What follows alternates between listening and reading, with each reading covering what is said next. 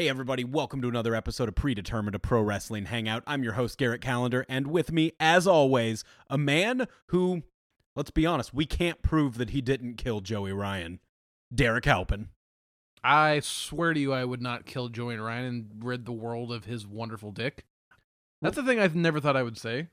I kept a man around because everyone loves his dick. This isn't the first time, though, that you could be accused of being a guy in a hoodie doing something wrong.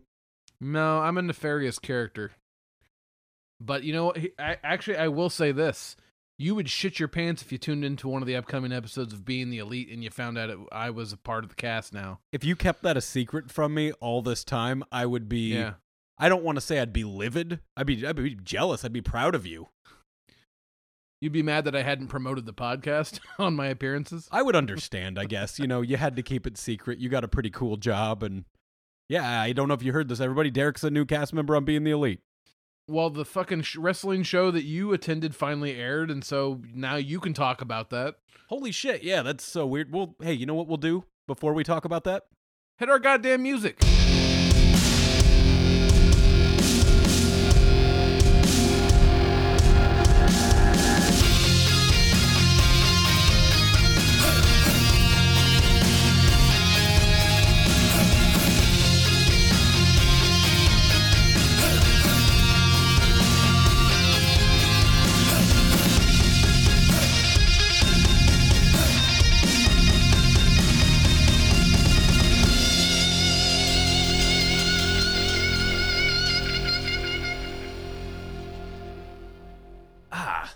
Thank you for tuning in to another another lovely hangout with us. And before we get started, you know, we got one more thing to plug. This, my friends, is your last week to enter our contest. Last chance. To win two tickets.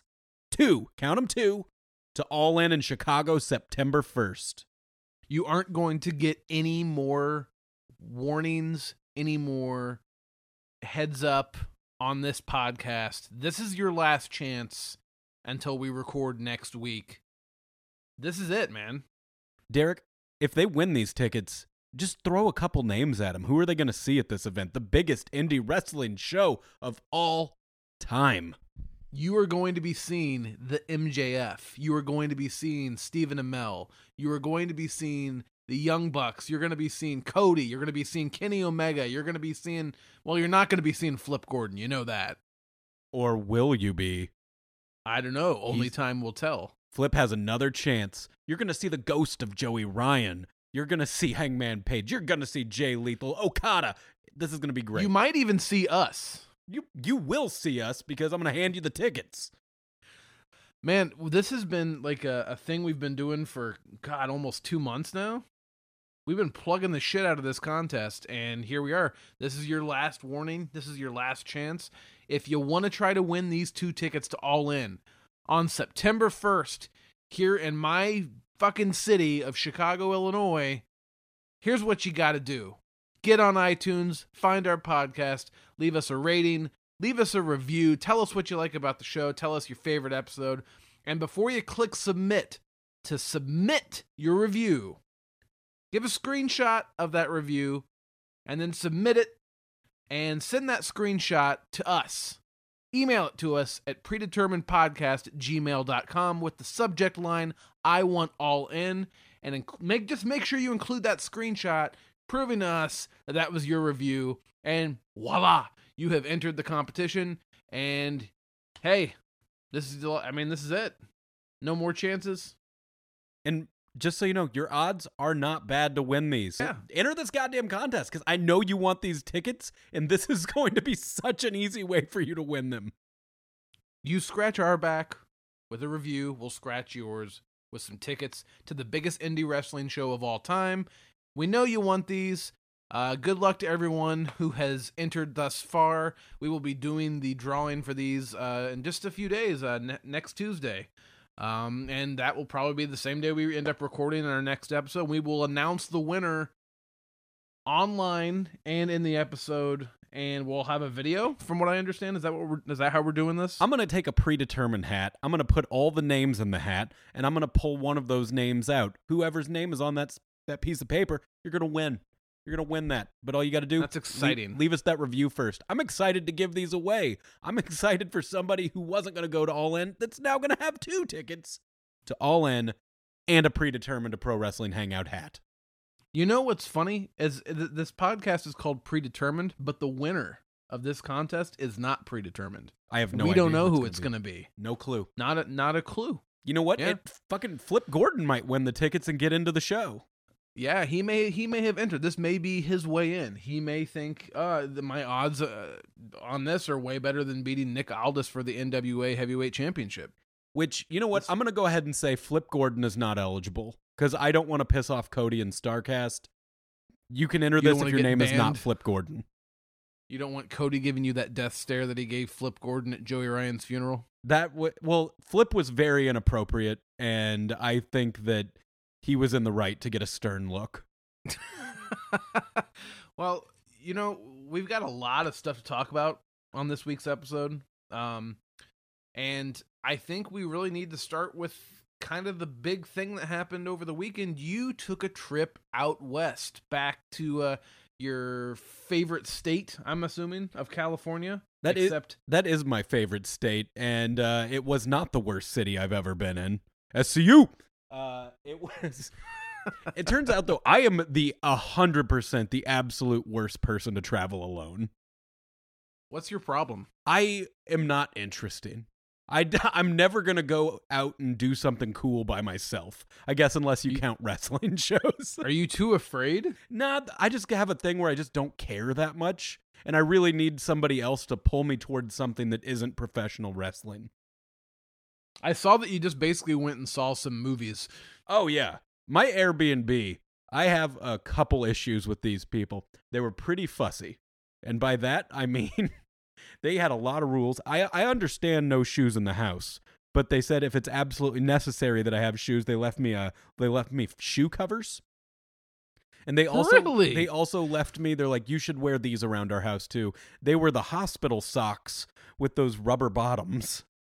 Are you fucking kidding me? What did they think I was gonna do to their house? Why, if they're that if they're that high maintenance about their, their living space, why are they putting that up on Airbnb? I have no idea. They seem nervous to have me there. We never met, by the way. I they were at that house. I had a private room and a private entry to their home, so we never met. But uh, they didn't let me check into their house until six p.m. I landed at nine a.m. I was very, very tired. I had nowhere to go. I rented a car, so I had somewhere to put my suitcase. And I decided, well, where can I go take a nap? The movie theater. So what movie did I go see? The Whitney Houston documentary. Oh, boy. My plan was to sleep through that thing, and guess what happened? You liked it? I got fucking invested, and I had to stop. You have probably walked out of movies that you were more excited about going in than you. I mean, this is a unique situ- situation. So you got in at nine a.m. on what day? On Friday. And you just fucking killed time until you could go to your Airbnb? No, I didn't even get to go to the Airbnb because I couldn't check in till six. And then I had to be in Oakland for Hoodslam. So I okay, never, so- I didn't see my Airbnb until about one in the morning. On Saturday. Yes. And then you were advised to put on hospital shoes. Uh, I did not put on the hospital shoes. Don't tell them. I didn't wear the shoes around their house. They had a great Japanese toilet. You know, it warms your cheeks while you're sitting on it. It was wonderful. Mm. So I don't know if I like that. Oh, trust me. It's a thing you don't know you want until you have it. I don't know. I'm pretty grossed out when I sit on a toilet and it's already warm. Yeah, but when you find out it's not warm because of another man's cheeks or lady's cheeks. Is there a certain, I don't, I think it doesn't matter whose cheeks it is. You don't want butts on you. We talk about anything on this podcast. It's not just wrestling. Well, this we is really delve into the hard hitting issues. Hey, this is all lead up to me getting to Hoodslam. I know it's taken a minute to get there, but you know, you, you're, you're on this trip with me right now. So I don't know a goddamn thing about Hoodslam. I don't know who you saw there. I don't know what happened. Uh, so How how does this go? Like, you're obviously, you didn't get a chance to rest. You're probably shot out of your mind. You're tired. Oh, I so drove. What are well, you walking into? And you're in Oakland. You're not in San Francisco at this point. Yeah, I had to. So I have this rental car, and I need to pick up my friend from the airport. She was going to be in town for the weekend. She said she would attend her first wrestling show with me. So she was going to attend this with me. So I crossed the bridge to Sausalito, ate at one of my favorite restaurants in the world. It's called Fish. If you're ever in the area, eat there. It's fantastic. Then I It's called Fish? It's just called Fish with a period. Huh. It's fancy seafood. It seems like the kind of the name you would see on like an abandoned restaurant out in the middle of nowhere. Like that's the best they could come up with. Actually, it does remind me a little bit of I in California, there was a place, I think it's called like the Blue Star Cafe. I went to go see the band Proto Men. Uh, it was in a terrible neighborhood. The only place like the only way I could describe this neighborhood is it was like a it was the scrap metal district of town. It was the scariest place. And I parked in front of a building that the title of the business was a business corporation. What? That's a front for something. Yeah, it did just as well said a mafia front. But uh, right. Trust me, Fish, if it's a mafia front, they sell you some delicious fish tacos.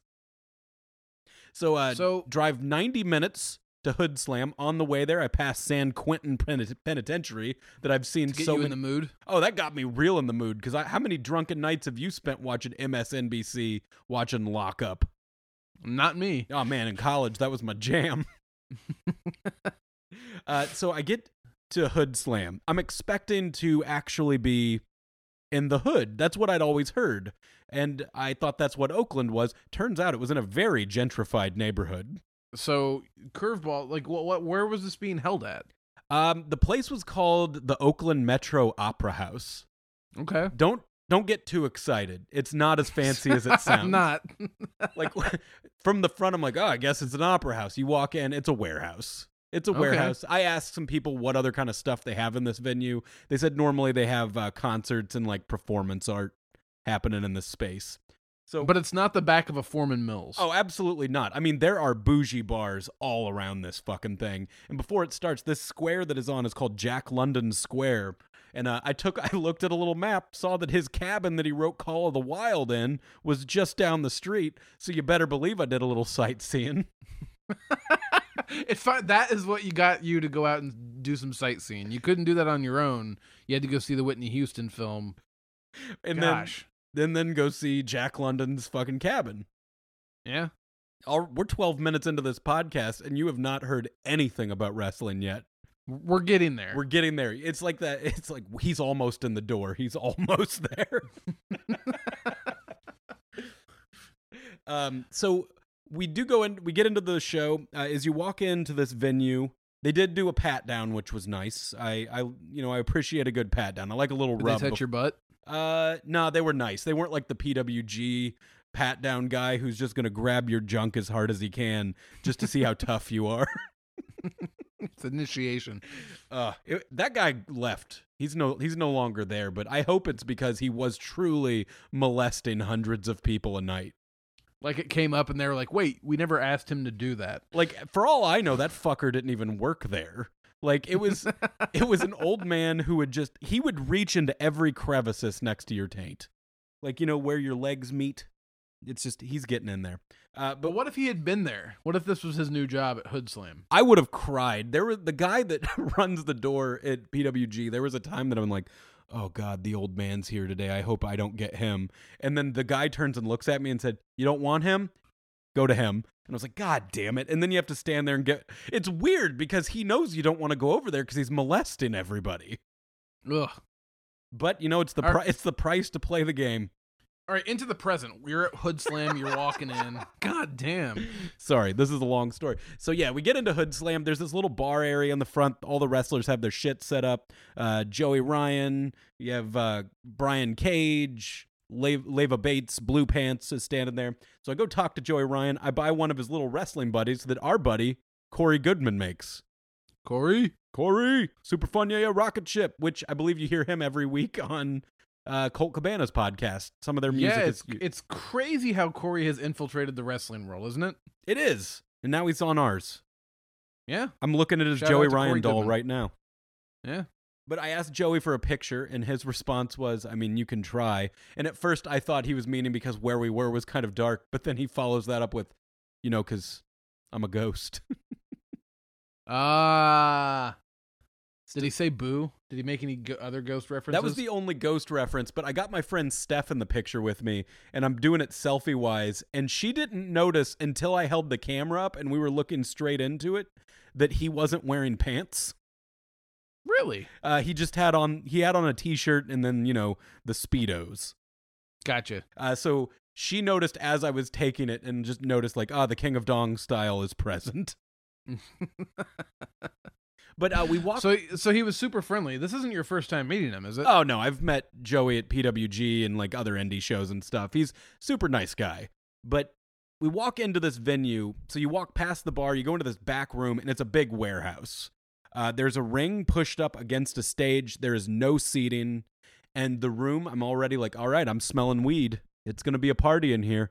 You round the corner, a lot of people smoking weed. A lot of people. And I didn't realize to the extent the amount of weed that was going to be at Hoodslam. Was it like a Grateful Dead concert? It was like a fucking Grateful Dead concert in there. Wow. Uh, let's see. The wrestlers come to the ring smoking weed. The referees are holding a joint as they ref the match and are That's con- pretty hood. consistently taking hits off those joints. I Man. got a lot of shit on Twitter because I posted... It was one. It was the first match of the night, and a guy walked out, and it looked like he had a cigarette. And I posted, uh, the ref walked to the ring. His name's Nuck Nuck. Really liked him. He was a cool guy with uh, suspenders that said Nuck Nuck. Had a real sweet flat top, smoking a joint. I thought he was coming to the ring, smoking a cig, looking cool. The internet really roasted me for thinking it was a cigarette. Did you cause uh, some damage to our podcast reputation with this? I think I did. I think they don't think I'm cool. I think they don't think I know the difference. So it's basically the opposite of your situation at WrestleMania where you got the awesome video of Joey Ryan and it blew up our podcast. Basically, you posted something about a guy with a cigarette and everyone's just leaning into you because it's a fucking joint and you didn't know the difference. Absolutely. And I'm like, hey, I'm sorry. And then everybody's like, yeah, a cigarette. And then somebody actually, uh, I believe, said, oh, honey. Oh yeah, I saw that. Yeah, that's a that's that's a real shot at my uh, my masculinity there. He attacked it. Your masculinity, your intelligence, but you're off and rolling. There's pot being smoked everywhere, like everywhere. There is a tag team in this, Derek, called the Stoner Brothers. That makes sense. They looked and were dressed like Rick and Scott. And their names were Scott Rick and Rick Scott. God damn it. And they were they were stoned. They were smoking weed during it. Uh, this show is... Did they do a Frankenstoner? God damn it. I don't... Honest to God, it's hard to remember because they were hotboxing a warehouse. Right. I mean, even if you're not smoking weed, you're smoking weed in this building. There's no way that you're not just taking all of it into your lungs. Uh, Great first wrestling show for your friend, too, by the way. Oh, I, if she thinks this is what pro wrestling is forever, then she is going to be in for a weird surprise when she ever attends anything else. But uh, we there was a wall of couches, and we went and stood on the couch so we could see above because there's no seating. You're just looking over heads. And a wall of couches? Yeah, they just had a line of couches down one of the walls. So we went and stood on the couch so we could see. Was it like, was it like a junkie? Like, I go into de- what, what the fuck does this mean? A wall of couches? There was just a like, line of uh, just it was like a, a sofa bench. I mean, how big was this room? The room is fucking huge. Like, it is a big warehouse room. If I had to guess how many people, by the time the second match was going, there were probably fifteen hundred people in this room. Jesus. Like, this place fucking filled up fast. It was, and they're pouring, like, the guy who's the announcer. Do you remember when The Rock had that Rock the Promo contest?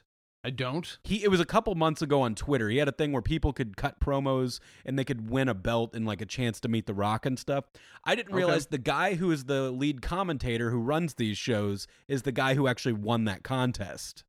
Wow. And uh, his name is Broseph Joe Broseph or Joe wait, Joseph Joe uh, Broseph Joe Brody is his name. Okay. And his thing is he's like a he's a bro. He's a douchey bro. Came out in the American flag. Uh, he was holding a bottle of Jack, and he is just going around pouring shots of Jack into everybody's mouths. This show, my friend, is a party. Like, what would you be more concerned about getting busted, a G C W show or a Hoodslam show? I think, every, I mean, it's California. Weed's legal. Right. But, like, can you just serve booze to random strangers oh, like that? It's very strictly twenty-one and up. Okay. So they they checked I Ds, man. No one, they weren't pouring booze in kids' mouths. All right. But this show Fair was enough. pretty wild. I mean, it just with the... And they had a house band. There was a band performing on the stage, so the people who were Hoodslam regulars had live entrance music. That's pretty that's pretty rad. I actually, I will go ahead and tell you, for twenty dollars, I had a very, very good time. I think it's one hundred percent worth your while to go. Uh, is the quality of the... It's so weird to follow it with New Japan, which is, you know, just this high, high-level matches with excellent storytelling. And this is more along the lines of a comedy show. Like, it, sure. At one point, Ryu from Street Fighter came out and cut a promo on Ken.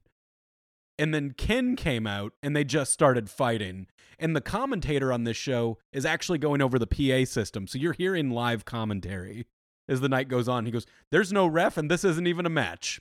And they were just beating the shit out of each other. Not a match. They left. They ended up fighting through the crowd and out the door into the street, and then disappeared. And then a couple matches later, they came out the back curtain still fighting and ended up in the ring again. Was it over? Uh, it was over, and they bl- next month they're going to have a real match to determine who who is better, Ken or Ryu. How did your friend have a good time? I think she had a blast. I think she really enjoyed getting to see uh, Joey do the, the dick flip. What else did we see? I think she was just impressed with how huge Brian Cage is. Uh, let's see. I'm trying to think what else. Uh, oh, this was probably the highlight of the night for me. I'm a big It's Always Sunny in Philadelphia fan. And there's an episode where they create a team called the Birds of War. And they're dressed like really shitty looking eagles. Leva Bates and two other guys came out as the Birds of War and sang the song that the Birds of War sang in It's Always Sunny. Feathers were flying for the whole match. But I do think this, I kind of got the same thing that happened at Joey Janela's spring break too here, where I was so tired that I kind of hit my threshold for nonsense wrestling. Like you were just done? There was a certain point where I was just like, all right, I, I didn't, I left before the two main events because I'd already been there from, well, I think I, we get the thing started at eight thirty. I walked out around somewhere between eleven thirty and midnight. So you stuck it out for a few hours, and then you were at, you were done. Yeah, but it was just, you know, weed isn't really a party drug. Makes you kind of sleepy.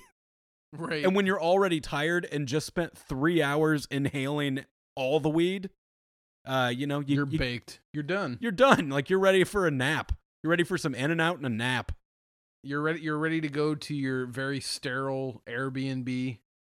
Yeah, oh yeah, Chill. Which I was already like, oh my God, they're going to be so mad at the way I smell in their house right now.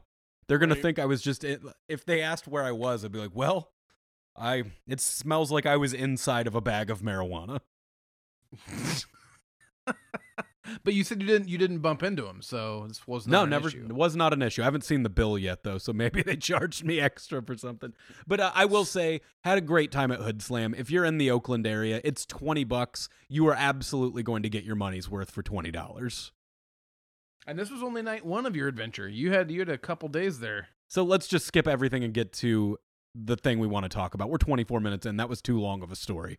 Let's go. Uh, G one. G one. It was a bucket list item for me to go to a wrestling show at the Cow Palace. So when this got announced that New Japan is doing their first big show in the United States, you know, they're or the biggest they've done so far at the Cow Palace, I knew I had to be there. And it was a very cool venue. It's really cool, like, pulling up and just seeing it and knowing all the history, you know, everything that's happened inside of that building. Right. Uh, well, let's see. T- talk to me about the venue some more. Like, like, how did it compare to other things you've been to? It's not uh, a huge arena. It's a, it okay. is a fairly small arena. It's really just, you know, the floor and then like a hundred level seating. All right. So it's not huge. I think I heard it holds about ten thousand. I believe they ended up having between five and six in attendance. Really? So it wasn't it wasn't sold out by any means, but this is still the most tickets they've ever sold at a New Japan show in the United States. Well, and I think a lot of people are getting down on him about that, like saying like, well, they didn't sell it out. Well, it's, you know, they're building. They they sold more than they did last time. So it's here's still... my question. Here's my question to you though, in response before you get into the show. Why why would a New Japan show struggle to fill an arena like that, but All In had no problem? Like, what what's what's the difference? Um, maybe there's a bigger wrestling community in Los Angeles. Maybe people were burnt out because they had just been to a New Japan show there, what, just a few months ago. So, because before, they had a show in Long Beach, and then they came back about a year later. This time, it was only a few months ago, too. So, I don't know. Maybe that had something to do with it, or maybe it has to do with San Francisco's just a really expensive city, and it's not the most affordable place to be able to go attend something. Okay. So what were you looking forward to? I mean, this is such a like a novelty question. Which match were you looking forward to most going in? And I guess we'll eventually talk about what you kind of walked away with thinking was the best match of the night. So I walked in with the match I was most looking forward to being Dragon Lee versus Takahashi. Oh, there's a story there. Oh, boy. Oh, boy, is there a story. Uh, Lots to talk about. That is like, at this point, you know, these past just... couple months. I mean, he's been great for a while, but he really grabbed my attention these past couple months. I feel for like sure. Takahashi is, he kind of, I mean, he was easily on his way to becoming the man. He, he I mean, yeah, he, you could argue he already is. He has the junior heavyweight championship. Well, do we need to talk about it in the, do we have to talk about it in a way that implies that he's done? I don't think so. Okay, so do you want to go ahead and just tell the people what happened? Well, I think everyone probably who anyone who's listening to this podcast right now probably knows that he he apparently what broke his neck is the last thing I heard. So that's all we really knew. I guess today New Japan finally announced. I saw an announcement that said his neck isn't broken, but he is injured. All right. Uh, I I mean I'm still waiting to hear because so there's a point in this when I believe it's called a Dragon Driver.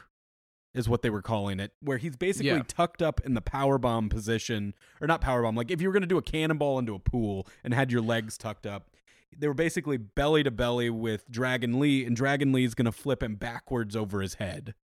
Right. There just wasn't enough of a rotation. He just landed flat on his goddamn head. Yeah, well, basically just the back of his neck, like like his chin tucked in, landing directly on the back of the neck. And it was ugly. And the thing that I think sucked is that so many of the spots building up to that moment were so much more dangerous. Germ- well, they were German suplexes directly to the back of the neck too. It's he. It's, they both took a beating because these are guys that have a history together, and they're known for putting on these crazy matches. So I understand why they booked these two, because they're like, you know what, this is a big live televised event in the United States. We're trying to make them. Let's put these two out there to do what they do best.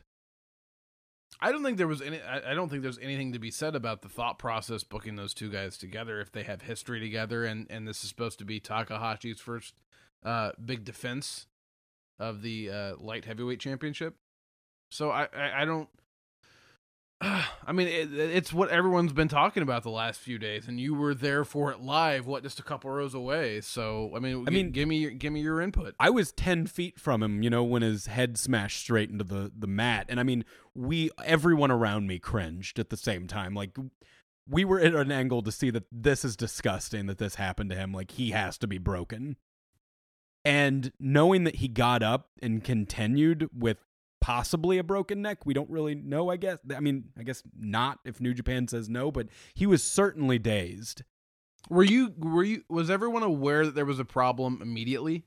Takahashi typically moves pretty quick. So when yeah. we started to see that his style, like he was slowing down. And I think that was a little concerning, but it also really grossed all of us out when Dragon Lee grabbed him by the hair to pick him up immediately yeah. after this happened to his neck. Because if there were any issues, I mean, you could literally paralyze somebody if they weren't already, just by the way you're handling a, like a damaged neck. And going back and watching this match, I'm, I don't know. I was trying to decide. I mean, there's definitely things in it they do that are you could easily consider to be reckless. But isn't that yeah. part of the fun of Takahashi? That's kind of who he is. He's he's a guy who's always going to sacrifice his body for a thing right now. Well, so so now the big, after this match, the big conversation, the big debate that's happening on social media and between wrestlers and between wrestlers and fans is, is this style of wrestling, is it, um, what's the word I'm looking for?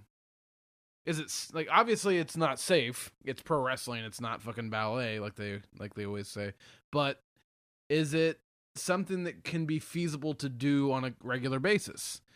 And there's people who are dead set against it. There's people who say that this kind of stuff happens once in a blue moon and it's not enough to justify shutting that style down completely.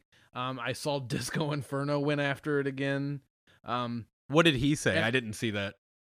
I th- I think he just kind of reiterated his point that he'd gotten into it with Cody about, about like this, st- like this style is how guys are going to get hurt, and they're not, they're not wrestling smart. They're wrestling recklessly. And I, I, I think I saw something uh, like an interview with Jericho where he was saying, since he's been working over at New Japan, he's been trying to convince more of these guys that you don't have to give your body every single night. You don't have to do all these dangerous stuff. You, you can have a good match without getting dropped on the back of your head and on the back of your neck and getting contorted in all these different ways or hitting somebody as hard as you fucking can. Like, I don't know. It's, it's, it's been one of the things since I've tried to follow the New Japan scene a little bit more and Ring of Honor a little bit more. It's, it's a different, it's a different style difference than I'm used to uh, with W W E, which is traditionally a lot safer. Like it's, it's just, visually, it may not be as satisfying, but it's one of the things that Miz got criticized for for a long time was wrestling in a safer style. And I think people like how like satisfying it is to see this hard-hitting New Japan action. I agree that it is more dangerous, but you don't hear about people getting super injured there a lot, very often, you know? Like you had uh, Shibata, who had to retire, or I believe he retired because of too many like shoot headbutts. Well, what's their schedule like in comparison to like a W W E schedule where they work, you know, Friday, Saturday, Sunday, and then either Monday or Tuesday, depending upon which brand you're on? Well, I think coming up, their schedule is going to be pretty challenging just because they have the G one going on, and that's a very right. long tournament that's, you know, everybody's fighting multiple matches because it's not like you lose, you're out. It's a points-based tournament. So you get a certain amount of points for winning and move on, and I believe that one actually goes quite a few nights in a row. That starts this Friday. But I mean, typically, uh, like throughout the calendar year, what's like, I mean, is this something that they do three or four nights a week? No, I don't think they're doing it that often, but they also have a bigger roster where they can have different shows where, you know, this show is going to be like the smaller guys or some of the up and coming guys. You know, it's right. not it's not like Okada's out there doing like these crazy things every single night. Well, if you want, what we can do is we can come back to this issue a little bit later because I, I have some stuff that I wanted to touch on. But if you want to go over a couple of the other matches on the card rather than just focus on this one, do you want to talk about Juice Robinson? That's absolutely where I want to go next with this. Go with it. That, okay, one thing that this show made me realize is New Japan doesn't have a lot of true heels. And I say that because the crowd was so hot for everybody. But is it a thing where you're excited just because they're here? Or probably. Yeah, I think it is. Uh, I think the biggest pop of the night, honestly, was probably Naito. L- I, from what I was reading, L I J was super over. The crowd loved L I J. I mean, during that the Bucks L I J match, I wasn't expecting the crowd to be split. Since the Bucks are from California, I was kind of thinking like, okay, you know, we're in Bucks country. This is going to be their show. But yeah. The crowd was divided. And actually, before it started, it was all L I J chants. I bet that was pretty cool just to see like how much recognition they were getting. Like everyone on the roster was getting, as opposed to just like the people that are popular. Or, oh, I mean, yeah. I guess not popular is the right word, but just the, like the most well-known people on the indie scene right now. Yeah, it wasn't just like only the top guys are getting cheered. I mean, people are still cheering for, you know, people clearly knew who like Suzuki was and Ishii and uh, you know, just everybody coming out. I mean, it was just, it was a really hot crowd of people that were very excited, but I do think it was a lot of people that had traveled from all over to come to this. So I think you were transitioning. You were getting ready to talk about Jay White. Oh, yes. Jay White comes out. So many boos. Honestly, the only person that came out to boos all night. And I've never been a Jay White fan. I don't know what it is about him. Maybe by the end of this, I realize maybe I don't like him because I've been getting worked. Which happens occasionally. Which does. Like, and as this match was going on, I feel by the end of it, I said, this is easily the most I've ever enjoyed watching Jay White. Well, it was a good match. That, that helps. Oh, and uh, Juice was so over. Everybody loved Juice. The pride of Joliet, Illinois. Ah, just like the Blues Brothers. Joliet Jake. Uh, but nope. he, he came out you know, dressed like uh, dressed like Kairi Sane, the Pirate Princess.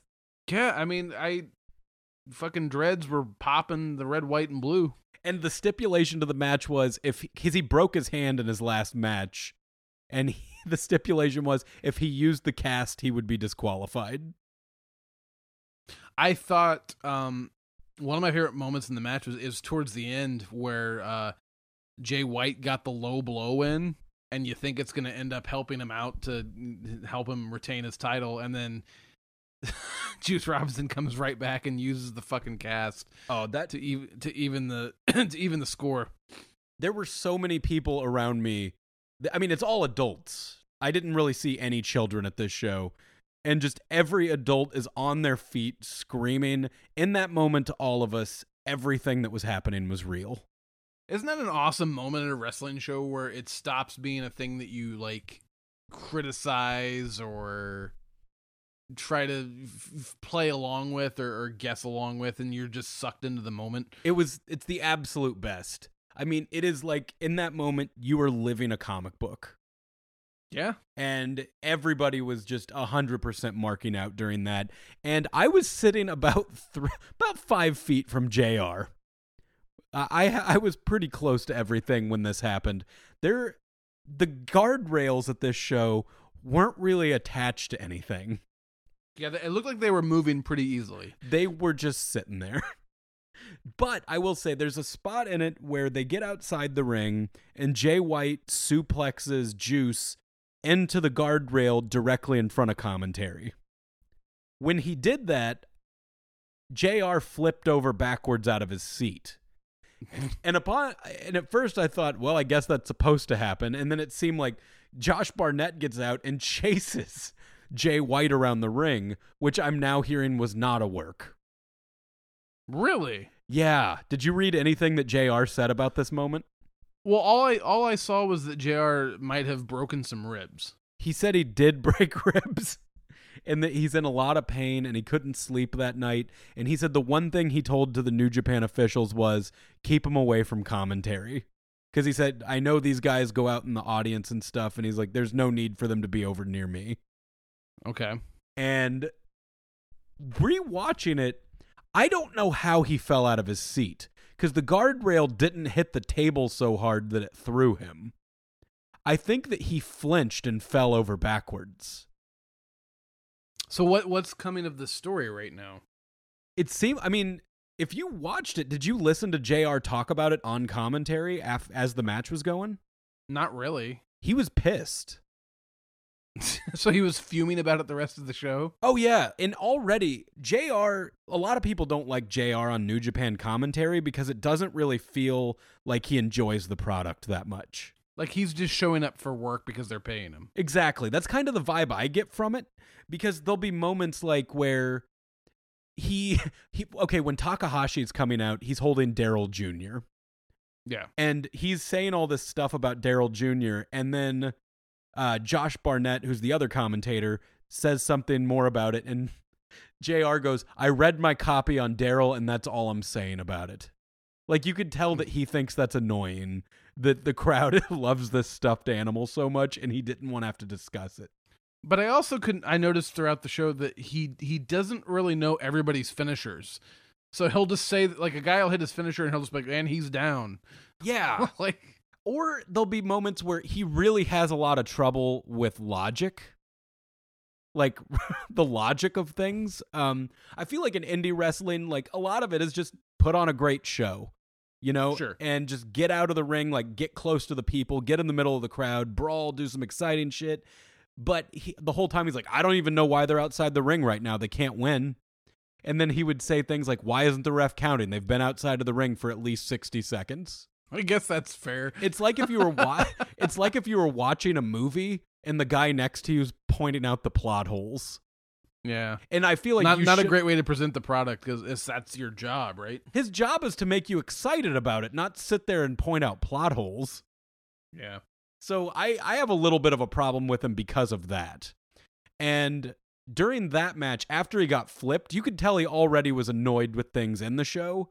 Now all bets were off on what he was going to say. Like, they were swearing on commentary after that. At one point, J R's like, I've about had it with this shit. And he was he was pissed. He was he was not happy. And another way that I could tell this was not really a work, when they threw him into that, a whole bunch of electronics went everywhere, including the thing that was, you know, used to... to help with their audio. Everything came unplugged, and I was watching crew members like scramble trying to plug shit in and get everything put back. It didn't seem to affect anything though, really, did it? It didn't seem like it, other than Josh Barnett's uh, headset stopped working at one point. They, they did a couple spots off. They did a lot of spots on the apron, and uh, I popped it at a, I think there was like a Russian leg sweep off, off the apron out to the outside. And that was after they were teasing that he was going to give him a German off the apron. Yep. And at one point, J R's like, well, anything could happen, I guess. Just bitter, bitter old guy J R. But of all the matches of the night, that is the one the crowd was the hottest for. And you have a new United States champion? Oh, yeah. New United States champion, Juice Robinson. Good to see a guy who got booted from W W E go somewhere else and make it big. And first person who's actually from the United States to actually hold the title. That's true. It was a Canadian and then a New Zealander. Yep. So so we got to see the United States title switch hands in America, which I think a lot of people were complaining that this looked like it was going to be a house show. And I think they went above and beyond and delivered far greater than just a normal house show. Well, that's a great segue to talk about the main event, dude. Yeah, main event, Cody Rhodes versus Kenny Omega. And I think a lot of people were kind of down on this because they felt like, we just saw this a couple months ago. Why do we need it again? Yeah, but it clearly needed to happen again. Oh, and they're doing a good job of telling the story. And I mean, it, if anyone's saying that, like, we just watched Nakamura and A J Styles fight like six times in like three months. And one more time later tonight. Yeah, tonight after after we're done uh, recording this. But I thought that one was very good, too. I thought they did a really good job telling, you know, a story. They both looked like they wanted to kill each other. The Bucks were out there, you know, doing a good job of trying to separate everything. And this match ended up being a lot more violent than I would have expected. Well, that's one thing I want, we definitely have to talk about. There were just, there were several spots in there that were brutal. I think, obviously, the ladder spot, which was scary, which was scary as shit for the setup. Because in this um, show, Cody... you really have no idea what's going to happen. I mean, in New Japan, at any moment, you feel like somebody could take the craziest thing you've ever seen. For sure. And also, there, the fucking spot where Kenny powerbombs Cody out of the ring and onto the table, and the table doesn't break, and Cody kind of just, it's like, it's like he bypassed the table. He hit it, but it was like it didn't affect anything, and he just went straight to the floor. It was like he were Joey. He was actually Joey Ryan and just floated through it. He was a ghost. It was brutal. And yeah, what happened? Did you brutal. see? It was the leg bent on the table. Yeah. So it didn't break. It just sent him straight to the floor. And when we saw the replay of that, I mean, everybody there thought he was hurt. Yeah, because I thought he was that watching. Was nasty. But I, mean, I, I mean, I knew the outcome, but. And then um, uh, what else did we have? We had uh, he we had Kenny jump off of the guardrail to give him a coup de grace through the table. Yep. That was towards the beginning of the match, too. Oh, and there was that moment when Cody throws Kenny into that guardrail that isn't attached to shit, and the guardrail just smashes a New Japan official in the kneecaps. Like, I didn't notice it the night of, but last night when I rewatched it, just seeing that guy's face, you could tell, like, his knees hurt, and he was rubbing his knees so hard. Like, maybe he shattered his kneecaps. So do you feel like Kenny did a good job of elevating Cody in this match to make him seem like a legitimate? Because there were uh, there were opportunities where, like, uh, the spot where Cody had the I W G P Championship, and he was considering using it on Co- or on Kenny, and he didn't, and he just opted to go back to wrestling him. And the Bucks pulled the ladder out of the ring, and they finished the match. And they took the belt away from Cody when he was going to whip. Like, the Bucks really tried to keep order in a match that Red Shoes had no control of. Right. they were ju- they just as well have been the refs of that one. You know, just was trying to keep the live crowd like hot for this. Oh, the crowd was having a great time. I mean, I think it's one of those things that at this point, I feel like we've all been to enough W W E shows that there's not a lot of wrestlers that it's exciting to see them every single time. Sure. And and that could be because, you know, we get a little spoiled with how many times they come through a town. I mean, those dudes are wrestling all the time. So between house shows, pay-per-views, watching them on T V, it's just, I'm not saying I'm burned out on them. I'm just saying you're I, inundated. I've seen Seth Rollins wrestle so many times that it's cool when he comes out. But like when you get a chance to see Kenny Omega in person, it feels like you're witnessing something special. And you did. And we did. Saw his first title defense in the Cow Palace. And uh, at the end of it, I thought he gave a really nice speech about, you know, forgiveness and giving people a second chance. And uh, I guess everybody by now probably knows how the show ended. Oh, yeah. We're going in. We're back into Marvel zone. We're going into a civil war. And not the civil war that we thought. No. We are going the exact opposite direction. So, I mean, this is an example of we're kind of getting what we want, but we're also getting a really good story that's, you know, just immediately got set up. And a good chunk of the Bullet Club that has been fighting over the last few months, they're back together again. Yeah, and seeing Cody... Ro- okay, so for anyone who didn't watch, uh, spoilers, spoilers, spoilers, but the uh, Gorillas of Destiny came out, so bad. Uh, actually everyone but Bad Luck Fale. So it was Tama Tonga, Tonga Loa, and Haku. And Haku was throwing throat shots, my friend. He was giving them to everybody. Yeah. yeah, they fucked everybody up. So it was pretty cool to see Haku wrestle again. And then speaking of in Being the Elite, the new episode, just seeing all of them silently eating Carl's Junior in a hotel room in silence. And then Cody just says, and what the hell was with Haku? what, what's Haku's problem? And what's his problem? And then hearing Hangman Page say, he's a piece of shit. I don't know. I think it they they did such a good job of coming like full circle with this where they're back together now and it makes sense. I, I really loved how they staggered the run-ins with Hangman and then Marty and then eventually Cody.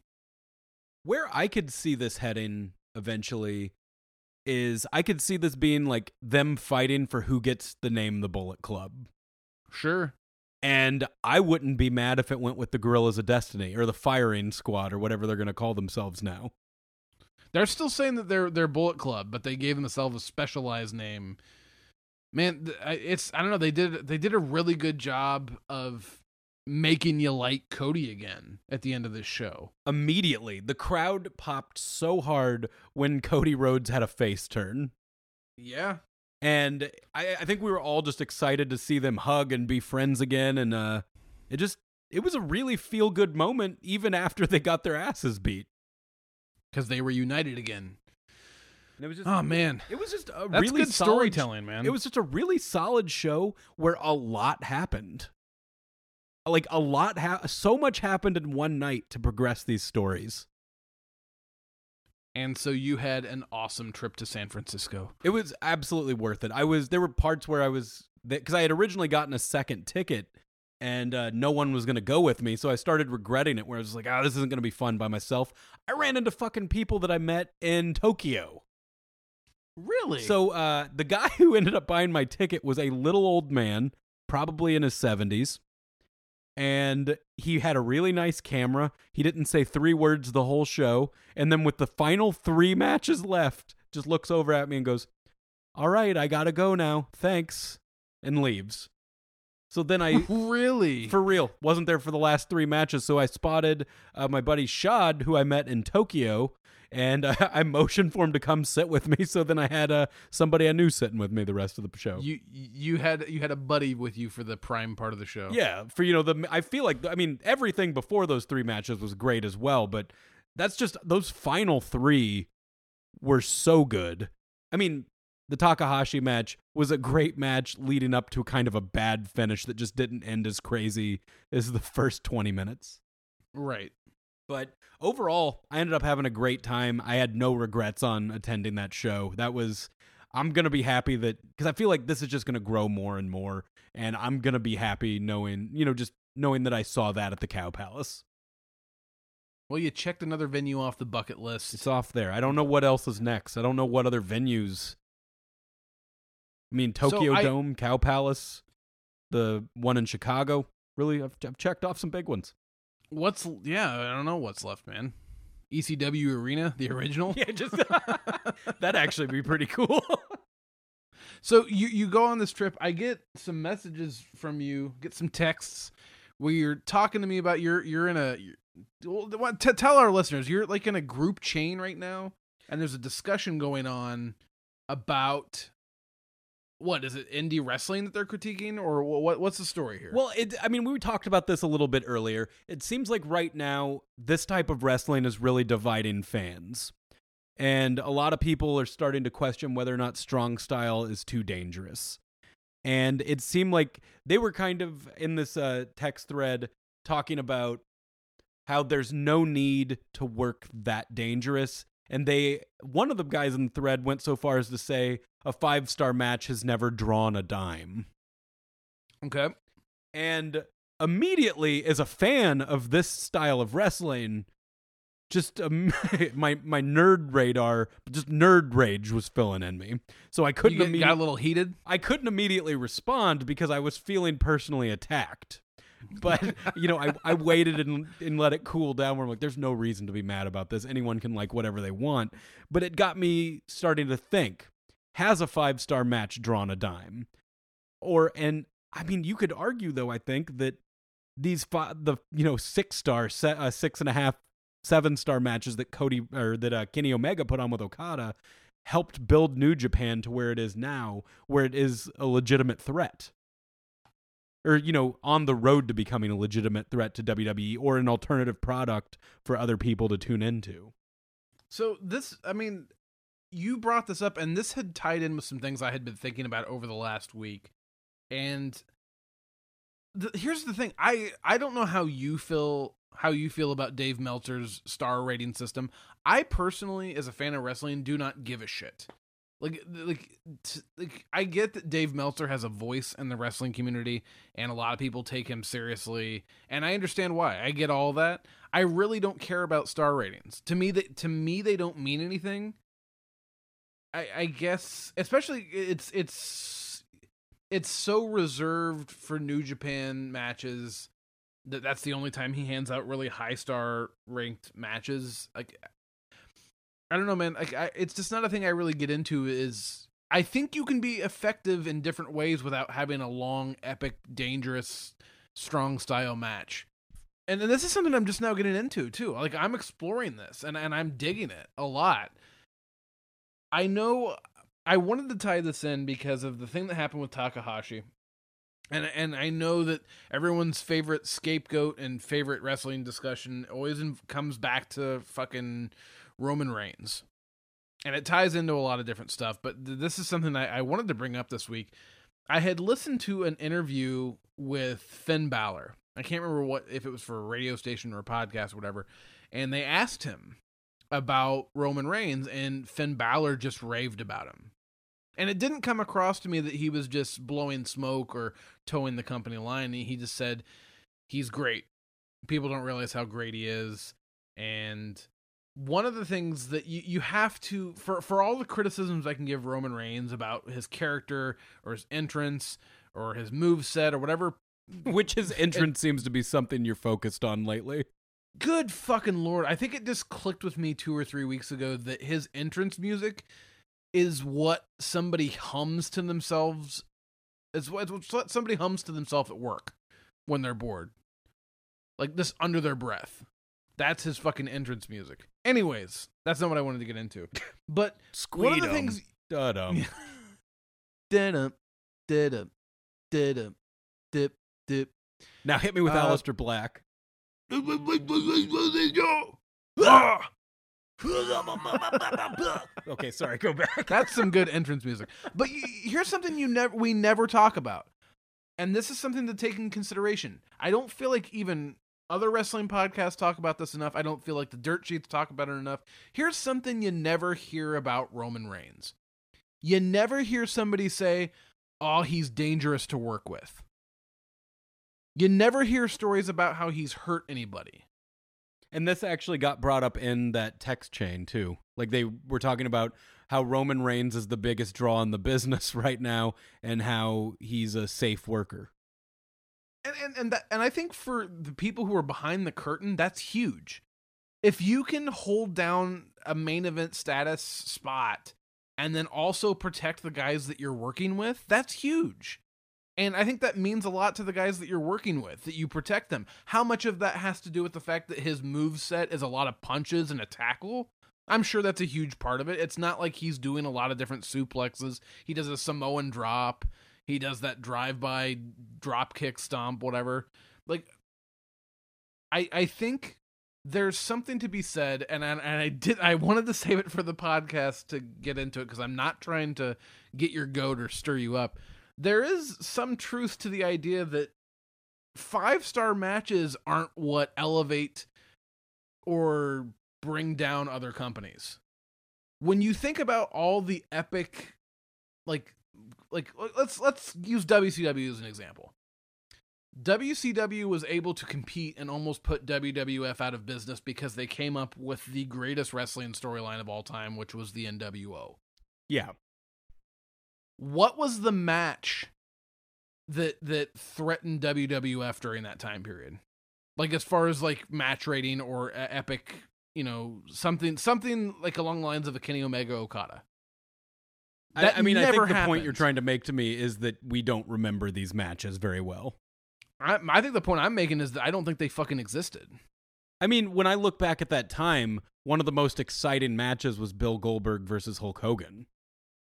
And I'm sure it was probably like five minutes tops, right? Oh, as short as hell. Like, uh, the majority of the match was them looking at each other, if I remember, just because they were in a stadium for that. Like, they actually ran that match in a stadium. I maybe the point that your friends are trying to make in this in this text exchange is that you don't have to be a forty-five minute stamina-based spot fest match to get the job done, because, and this is this is something that kills me to admit, a lot of people for years will be talking about that whatever forty-five second long match between Goldberg and Brock Lesnar at Survivor Series. They got a huge response with practically fucking nothing, and everyone was into it. Why did it work? It. it I'm not telling, I, I, we can talk about the artistic merits of professional wrestling and how important that is and how, like, p- people take pride in being able to put on these awesome matches. And that's, that's, those are all valid points, and I'm not going to reject that at all. I personally like matches like that. However, it, it's, cr- at the same time, it's also crazy to watch how effective somebody can be with, with a lot less. And like I said earlier, it seems like Jericho's been trying to instill that in some of the New Japan guys, to not go out there and kill yourself every night to save part of your career. You want to be able to go out there and perform until your late forties or early fifties. Uh, and I think they have guys that do work that way. Like, I don't think Kenny Omega is an incredibly dangerous worker or anything. Like, when you see him, he has like a couple high spots that he does, but he does them nearly every match. It's kind of like, you know, Finn Balor actually does that same over the top rope move that Kenny does. I think sure. a lot of his stuff is like, it looks worse than it is, like where it's a lot of knees. Didn't you say, though, that Jericho got really fucked up from the one-winged angel? He, yeah, he said he'll never take that finisher again. He said that his well, back is still fucked up from it. Doesn't that involve getting dropped like on the back of your neck and the back of your head? I mean, you should be landing a little flatter than that, but I think he also took that move onto a steel chair. I mean, you're essentially getting, like, in, in what would be the small package position, you're getting dropped five feet right onto the your, like, upper back, neck, head area. I mean, I can't deny that a lot of New Japan's moves involve getting thrown right onto your shoulders slash neck. I mean... But basically, what pissed you off was that basic, there was a conversation where the, the theme was five-star matches, six-star matches, all these great matches, they don't fucking matter, Garrett. They're a waste of time. Roman Reigns is the shit. Well, that was kind of the theme. I mean, you know, when you initially read it, you get a little hot reading that, like, if you're a fan of the other thing. Uh, I, I don't know. I can't, I don't completely disagree. I understand that it's dangerous, but I guess the way I look at it is we're in the middle of watching the evolution of a sport. For sure. And I kind of described it as, you know, if the skateboarders never left the pools, we wouldn't have gotten to the X Games. Absolutely. And I feel like we're just, we're moving on a little bit. And I don't want to hate W W E. I don't hate W W E. I grew up loving it. I want to still love it. They're just in, if we're talking about this doesn't need to happen because we can do the same thing better with storytelling, well, this company that's known for storytelling needs to step their shit up to get me back. Absolutely. Because this is the one thing that they're, like you said, they're supposed, this is supposed to be their wheelhouse. This is supposed to be what they're good at. I mean, and they are dropping the ball left and right. They fucking had this golden opportunity with, with Nakamura and Styles. And it feels like, like, I mean, they had some moments in there that were good, but it just feels like it could have been so much more if it had been somewhere else. And the thing is, what everybody wanted was a fucking New Japan match from them. And and and at that point, if you're W W E, why not? You've got these like, two guys that you know can do this and are willing to do it. I like from the, like, I don't understand from their perspective why you can't corner different areas of the market. I guess like I've been trying to figure out what's going to be the thing to pull me back in? Because it makes me sad because at this point, W W E is just, you know, like I've said before, it's like they're just collecting all these action figures so no one else can play with them. That's what it feels like. And then you hear rumors about them trying to find ways to fuck with All In. Have you, have you, have you read No, I hadn't this? read any of that. They've been trying to offer contracts to a lot of the guys that are on that show, including members of Bullet Club. They're tr- like they're trying to interfere, and this is the funny thing: is that if you were to, it it feels this way. It feels like if you were to ask them, "Do you feel threatened by New Japan or Ring of Honor?" They would laugh and brush it off. And yet here they are trying to shut down the Ring of Honor show at Madison Square Garden. They're, they're trying to fuck around with All In. They're not happy about that. So as much as they act like they're untouchable, their behavior would suggest otherwise. It's so confusing to just see so many guys I love working for a company and then I try and doesn't want to utilize them. Exactly. Like when I watch and I think like, God, I can't wait to, for this guy to get there. Oh my God, this person's here. And I mean, it makes sense why everybody would be like, I really don't want Kenny to end up there. I don't want the Bucks to end up there because we've seen how they're treating these other people that we love so much. But what's funny, here's the ironic thing though. If they were to go, it would be, they would be getting paid handsomely. Oh, it would be, be the make- biggest paydays they ever got. Absolutely.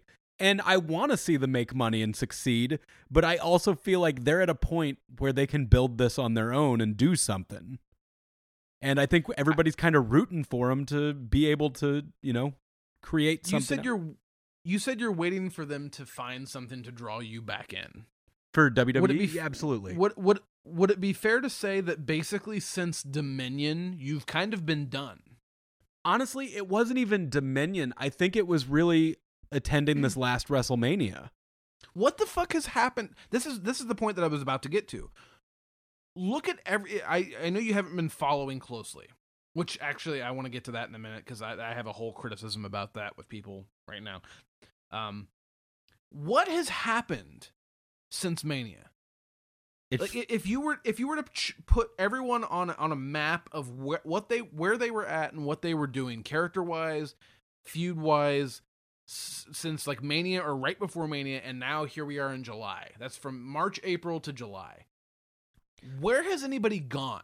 Well, like what what has been the drastic shift? I think the big thing is all of us thought, okay, we're going to finally get Roman Reigns as champ. We're going to get it over with, and it's going to finally, this is going to be the thing, and we're going to see these main event matches of Roman Reigns versus the next top guys, or all the people that he's going to crush or whatever. Well, it's essentially like tearing off a Band-Aid. Like, a lot of us didn't really want to see it, But we were like, okay, whatever, it's gonna happen. Fine, we'll we'll deal with it. It's because the belt will be there every week at the at the very least. That exactly. There was a point when I'm like, you know what? Roman Reigns is right. He is there every week, and if he's holding that belt and it's on the show, he'll probably even do the John Cena thing and defend it every week, or defend it more often, or uh, obviously defend it more often, defend it monthly at least. And it's right now, it truly is Brock Lesnar. It just, I, I think the thing that's exhausting everybody right now is it feels like they are really deeply invested in all of the wrong people. And when they are invested in the right people, they're invested in them the wrong way. So for some reason, like they're willing to, for some fucking reason, Brock Lesnar can show up at U F C and has more passion for that, whatever one minute moment that he had in however many, seven years since he's been back or whatever. Yeah, I mean, he's a guy that, like, at first, I loved the novelty of having a champion that didn't give a shit. It was kind of funny, but the joke has worn off for me. It's not funny anymore. It's he's truly ruining the show by that belt not being around. It's it's kind of stopping, like, other people from being able to get anywhere. Right. And when you have a roster full of people who you feel deserve to get somewhere, it's extra frustrating. And it's not even that I hate Brock Lesnar. There's a hand, we've talked about it on here. There are a handful of matches I'd love to see him be a part of. But do you still feel that way now? I mean, I'm still pissed at him, but if you said, okay, he's coming back and he's going to have your match against Finn Balor, I would be like, okay, fine, let's see it. But it see, would it would also be I a think- thing that's happened way too late again. Yeah, I think it's I think it's jumped the shark. I think so many things, and I, I've been using that phrase a lot, especially like on social media. So many things have jumped the shark with me now. Like, th- nothing has changed. Fucking Undertaker, somebody made a great fucking analogy the other day. They were like, Undertaker's like Brett Favre at this point. I saw that. That was accurate. It's spot on. Like, he, is he fucking retired or not? Am I supposed to sympathize with his absence or not? Like, I don't understand. What the fuck is going on with Braun Strowman? Like, what's the plan there? We said this after Money in the Bank. I, like, I'm fine with him being the number one contender. I don't know if I like him as the monster in the bank. We're still dealing with the same Roman Reigns shit where, like, he's the same fucking guy. I mean, I guess the Lashley stuff is better than them pretending that he's an underdog because they're making him out to be a monster. I guess. I... I think. I mean, fucking. Did Nia Jax's title reign even happen? We're fucking right back to where Alexa Bliss is the women's champion again, and and it's like certain things never fucking happen. Well, it's and, and it's like there, you need this belt because whoever has the main belt is the main character of the show, the story. And it's like we can't, we don't have a main character right now, so they're trying to make storylines that. I don't know if they're trying to make me forget that the story has no main character, but I'm not, I can't because that should like, that's always the thing that it leads to is the heavyweight championship.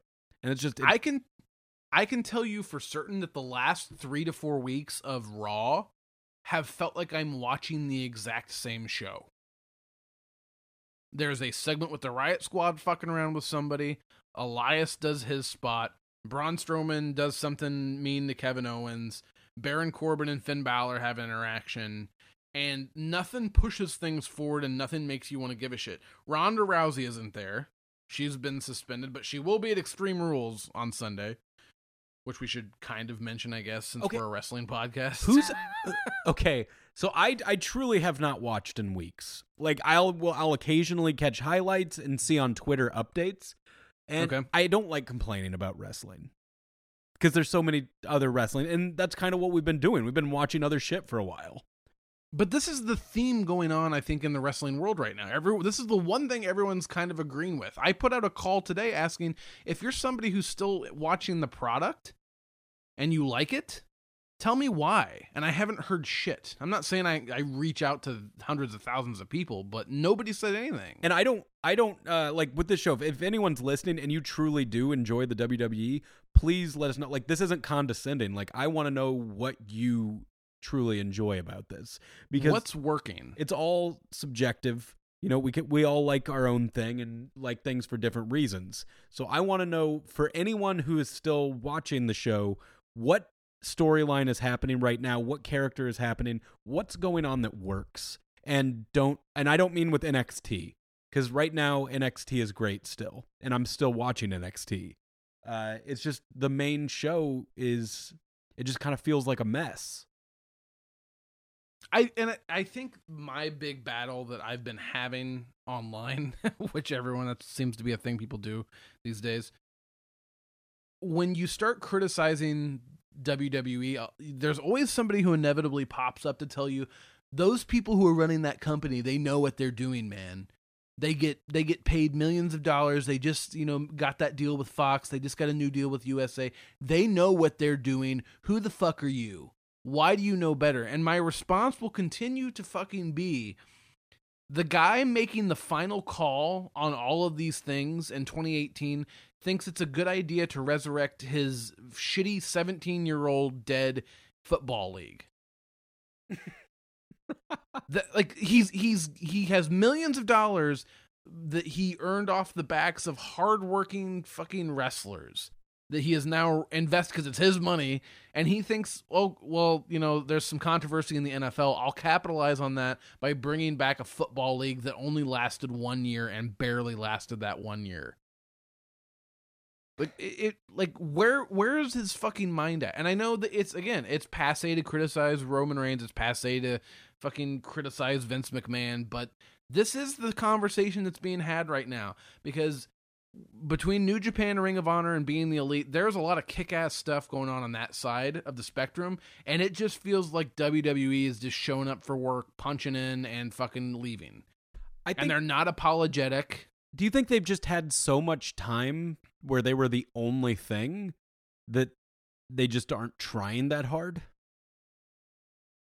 I, I said this after they signed their Fox deal, because everyone was talking about, well, now they'll have some incentive to, like, try. Why? They got their fucking money. They, I think they think they're too big to fail. They just, th- I just read this before we started recording the podcast. This Raw from yesterday, this week, was the lowest rated Raw for the Nielsen ratings since they've been keeping track of it for Raw. Jesus. I, whatever their business model is right now, at least from the artistic standpoint, fucking sucks. Maybe they're making merch money, which, by the way, they're, as Queen of the Ring pointed out on her, uh, on her YouTube channel, their fucking merchandise has been shitty. The product has been shitty. W W E has been really bad lately. It, I mean, it, it just, it, that's it. It truly, ha- it just comes down to that. It's like, it's not that I hate the W W E. It's just, they are not putting on a good show right now. And I think, like, when we started doing this, you really hadn't seen much New Japan at all. Or, uh, or Ring of Honor, or just, you know, indie wrestling. And for me, like, when I started watching indie wrestling, it started to not pull me away from the W W E, but it was showing me there's this other thing. And I think you put it pretty well. You're like, W W E, they'll see what people want and then say, we'll give that to you someday. And it takes them too long to get around to it. And I understand that a build is a good thing. And there's a way to do a build without making people wait two years or wait, sure. or wait, I mean, however long. And then, you know, Dominion came along pretty much at the right time after kind of a bad WrestleMania, where they just were like, this is all the shit you wanted. Here you go. And since then have still been doing good shit. And like, W W E has still been doing shit. Just, well, it just kind of the same. I just uh, and I and I we talked about this before the podcast podcast started, but um, I just don't know if booking the way that they have wanted to book for years, I don't think it works that way anymore. I think the news cycle plays a, a part. I think YouTube and Hulu and Twitter, getting condensed versions of the shows, getting to watch the highlights on YouTube and getting live stream updates, you know, on, on social media, it's changed the game. And people don't want to wait around for to find, oh, oh, now you're doing The Miz versus Daniel Bryan? Holy shit, we never saw that coming, even though during the fucking Superstar shakeup, they announced that the reason The Miz went to SmackDown was because Daniel Bryan wanted him there. And now they're not addressing the elephant in the room. What, for a fucking build? People want to see it now. They're not going to want to see it eight months from now, but if he even fucking resigns. Because th- that was kind of the hot story when he came back, is he can finally kick The Miz's ass. Like he's wanted it's, to do for so long. Yeah, it's the assumption that this stuff that they can just fiddle around with and it'll be fine whenever they decide to go to it. They they they ended... What was that? What was this re- last WrestleMania we just got out of? Was that thirty-four? thirty, yeah, thirty-four. They ended WrestleMania thirty-three, and Brock Lesnar was the Universal Champion, and it was known throughout the wrestling community that they were building this up so that it could be Roman Reigns versus Brock Lesnar. And a that year. Is long-term booking. That is long-term booking. It fucking failed. It didn't get the reaction it wanted. Like, I'm I'm done hearing about long-term booking philosophy. I just want to see good booking. I don't care if it only lasts a month or two months. Give the people what they want to fucking see. I mean, it would at least be a good experiment for the company. It's like, at this point, what do you have to lose to try just giving the people what they want for a while and see if the ratings get better? Right. They long-term booked with Nakamura and Styles. They're trying right now to long-term book with Miz and Bryan, presumably. They're trying to build something with Strowman and Lesnar, I'm I'm guessing. But all this stuff that they're making you wait on, like eventually you keep your customer waiting in the line long enough, they just leave the line. And guess what's right next door? This really fucking business that's kicking ass and, and drawing a lot of attention and has, you know, the merchandise aspect of the indie scene has blown up with pro wrestling tees, and New Japan World's taken off, and Ring of Honor's taken off a little bit more than it was a few years ago, and I, don't I still it, think that New Japan is a li- is better than Ring of Honor. I think Ring of Honor has work to do with a lot of characters. But I think Ring of Honor but, is an extension of New Japan. Exactly. Like they, they play so nicely together right now that you, you you know you can tune in and still probably see a couple New Japan characters from time to time pop into their show for, you know, a fight. I you're right. We try not to be negative. How many times have we said that on episodes of this podcast? We're, we're trying not to be negative, but here comes the negative stuff. It's a, it's the theme that's rolling around lately. You're probably going to hear it from us a few more times, but... Well, I guess coming back to just the match, the five-star match doesn't draw, I think it just comes back to, you know, right now, I think it could be the draw because it's just more exciting. And right now, W W E just is not very exciting, and that's something that's missing. And is, I don't know, is the five-star match drawn on the past? I guess not. But I, could, I would argue could that be the, the next five-star match?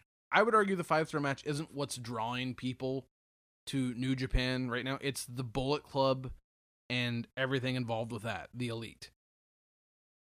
You think it's just... So, th- well, but but then you hear, like, you know, L I J, like, with the fans is just getting so incredibly over that I think there's just so much over there. I think people are starting to... I think people tuned in for the Bullet Club and have found these other characters and are realizing how cool they are and how good they are at what they do and are just following interesting stories between everyone.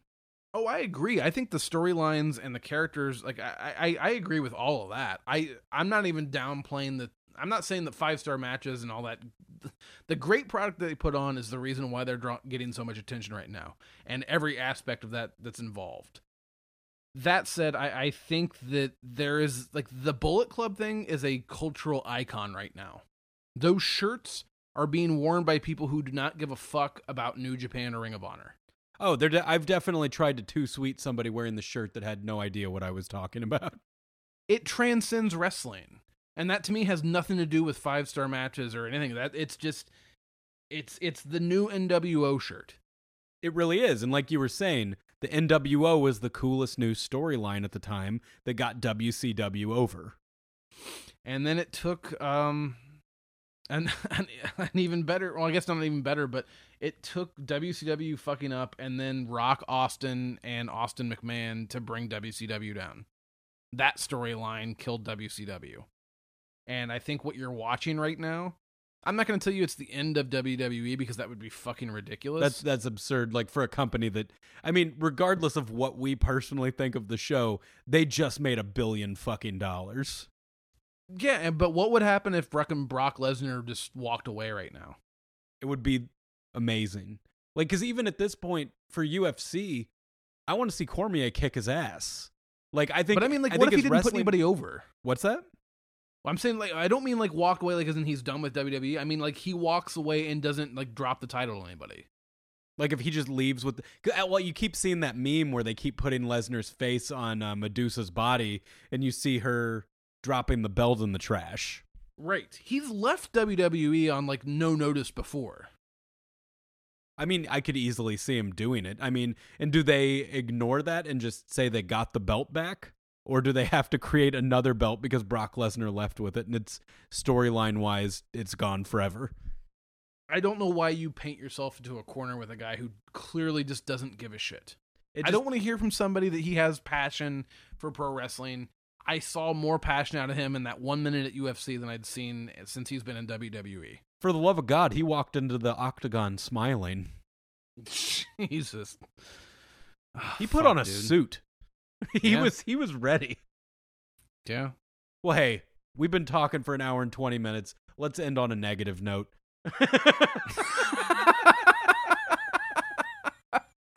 uh, this has been a fun one, though. I mean, it's a discussion that needed to be had because we can't just ignore W W E forever. I feel like for the last couple weeks, we weren't really talking about it at all. But this is why. Like, there's other stuff to watch, and I will come back to W W E. Will I watch Extreme Rules? Yes, I'm going to watch it. Will I watch it live? Honestly, I probably won't this week because I just that's fine. Yeah, I'll catch that's up with it later. Fine. I can watch it and fast forward through stuff just because there's so much. Like the G one's going to be going on. Uh, we're going to yeah. have these right now, and you know, uh, Okada and Naito are both in separate brackets, so a lot of people are kind of speculating that it could end up being Okada Naito. And that's fun because that is long-term storytelling because whoever wins this is who's going on to headline Wrestle Kingdom. Right. And that's months and months away. So that's a very long-term storyline. And I think it's going to be Naito. We'll see. W W E sucks, but there's other stuff out there to entertain you. Get on it. Enjoy it. And again, this is your last chance to enter our contest to win two tickets to All In. Get on that too. Get your rating and review in, email it to us. Thanks for listening, everyone. I'm sorry. Derek. I'm sorry we had such a bitch fest. I feel like it's just, it's not the normal way this show goes, but uh, we went to a couple good shows, had a little to complain about. My apologies. Thank you for hanging out with us. It's a, always a pleasure to have you here. Rate, review, subscribe, rate, review, subscribe, rate, review, subscribe. Social media. Oh, at Predetermined Podcast on Instagram, at Wrestle Hangout on Facebook, at Wrestle Hangout on Twitter. Garrett, take us out of here. Hit our goddamn music.